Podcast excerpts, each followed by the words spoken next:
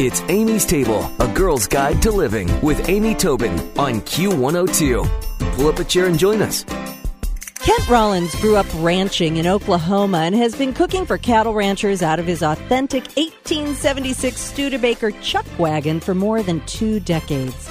An acclaimed storyteller and poet, Kent has appeared on the Food Network, PBS, and NBC's Food Fighters. His recipes and stories appear regularly in Western Horseman magazine, and he and his wife Shannon run Red River Ranch Chuck Wagon Cooking School based in Hollis, Oklahoma. And Kent's joining me today on Amy's Table to talk about his awesome book, A Taste of Cowboy Ranch Recipes and Tales from the Trail. Good morning, Kent. Thanks for joining us. Oh, thank you, darling. It is a pleasure to be another day above the grass. well, I have got to say, I saw you on CBS Sunday morning. I just loved the segment. I know you're all over TV, but what a just cool career. What a cool guy you seem to be. And this is an amazing book. Well, thank you, sweetheart. It was a dream of mine and Shannon's, and we wanted it to be so much more than just a cookbook. You know, it, it's a it's a lifestyle. It's uh gives you a little glimpse into something that's not vanished, but it's uh, not near as prominent as it once was. Uh, so we're truly blessed. We worked with Rex Martin at Houghton Mifflin and uh, uh, just great people to be around, and uh, we hope everybody's enjoyed it.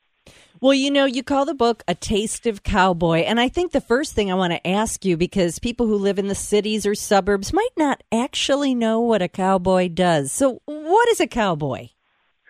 Well, a cowboy, first of all, is a, is a God-fearing man that's a steward of land and country and livestock. He uh, he's been out there for so long. People every once in a while take him for granted, I think. But when there's beef in the supermarket and beef on the table, uh, somewhere down the line there was a cowboy there that probably helped get it there. And uh, he's not died out, but you can't see him going down the interstate 90 miles an hour. We've been in places so remote you can't find them on a map or a GPS, and uh, you make a really good menu when you go on a ranch and stay for five weeks because the nearest grocery store must be 70 miles away. Wow. Oh my gosh. So when you feed them, you feed them cowboy cuisine, which we're going to talk about in a minute. So you take the chuck wagon, which first of all, gosh, I didn't even know those still existed. You'll have to tell us a bit about that. But you find them in the open plains? I mean, how do you meet them at mealtime?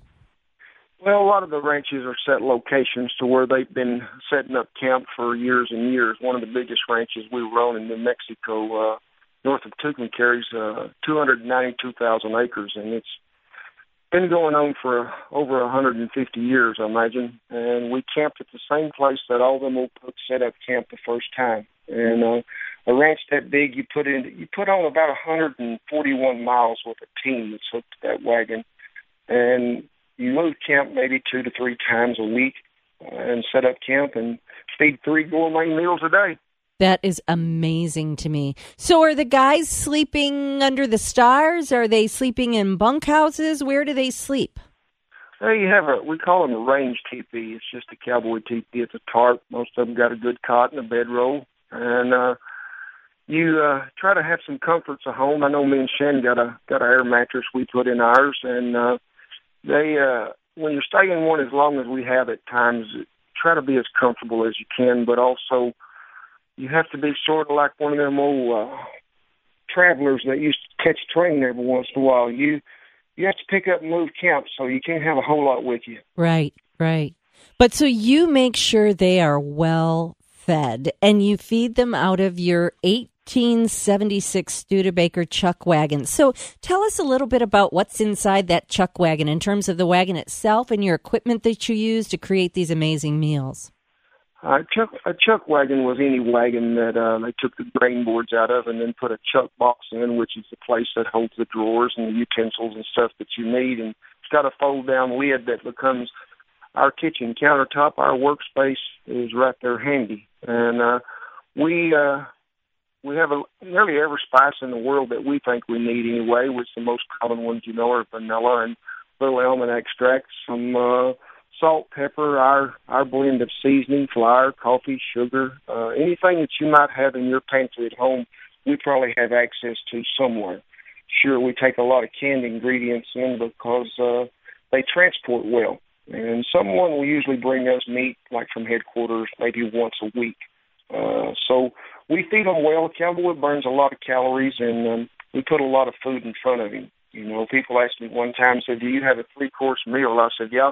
It's anticipation, excitement, and contentment. oh, that's awesome. I love that.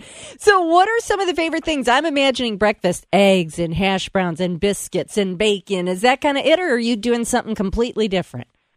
Well, we do. We do a lot. We do a lot of eggs. You know, you fry or scramble. There's a there's a breakfast casserole. We do some. Uh, we'll change it up. Do some breakfast burritos on occasion. Uh, some sourdough out all night sourdough pancakes. And, and fellas do have a sweet tooth of a morning. And uh, a lot of bacon, a lot of sausage. Sometimes some chicken fried steak at breakfast. Sometimes some leftover pork chop or something like that. But uh, they eat well. We have a lot of we have a lot of fried potatoes. A lot of a lot of jalapeno. There's sort of a Southwest flair that goes into all my cooking. I like my food to bite back every once in a while.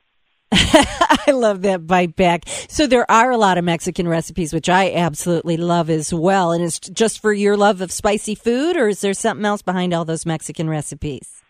Well, it's. Uh, I, I think it's really sort of the way we were raised. Uh, my, my mother was one that uh, if you put too much pepper in something, it was a little spicy. But uh, uh, when I learned to cook uh, for elk hunters years ago in the Gila Wilderness, southwest New Mexico, uh, they have some of the best canned chilies in the world at Hatch, New Mexico, uh, Hatch green chilies, and I sort of fell in love with them, and I try to use them in everything. And then when we got to doing so many TV show food competitions deal, I found a new product that I really come near and dear to my heart, and that's chipotle peppers and adobo sauce. Uh, mm-hmm. If I've got if I've got some green chilies and some of them chipotles and a little bacon, well, I'm pretty well fixed. I just opened the book to cream cheese chicken and green chili enchiladas, which you use a can of those green chilies in, and those look so good to me. So oh, they are, ma'am. You mentioned chicken fried steak. What is chicken fried steak? Well, we we're so lucky that what we use now we partnered up with certified Angus beef, and we use a top or bottom round or the inside of the round there. But it's uh it's a about a five ounce piece of meat most of the time that's been tenderized probably twice. Uh, a lot of people call it a cube steak, but it's uh, when you when you go to the grocery store and you look for it, you start with a great product and you end with something better don't look for a piece that's got you know trimmed with fat or anything like that, or has a piece of gristle that runs through it. Um, start with a good piece of meat. Uh, use our little golden fry batter recipe in there. That's powdered milk, powdered egg, a little baking powder.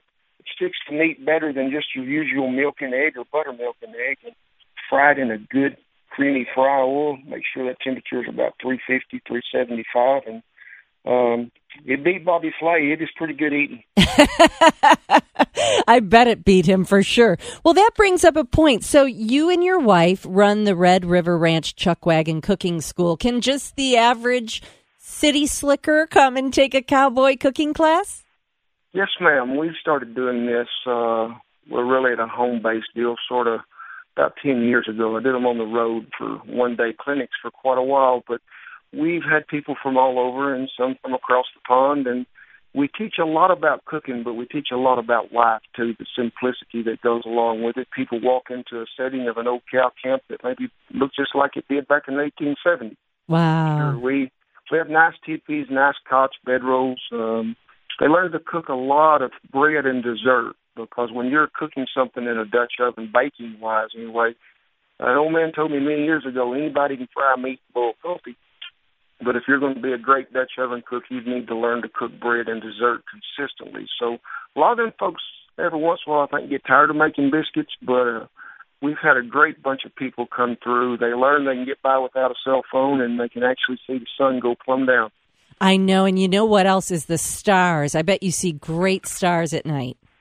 Yes, we. Uh, that's what Mary McMillan told us. Uh, you know, when she was down here this last spring, I forget what the stars look like when you get someplace that is so dark. Yeah. It's like you can reach out and touch them. Yeah, I am just dying to see those big open skies. And it's funny because that is one thing I notice about living in a city or a suburb near a city is it's like, wait, what? At night, Yeah. it's just dark. There's no, you know, you see a star or two, but not that great big sky full of them.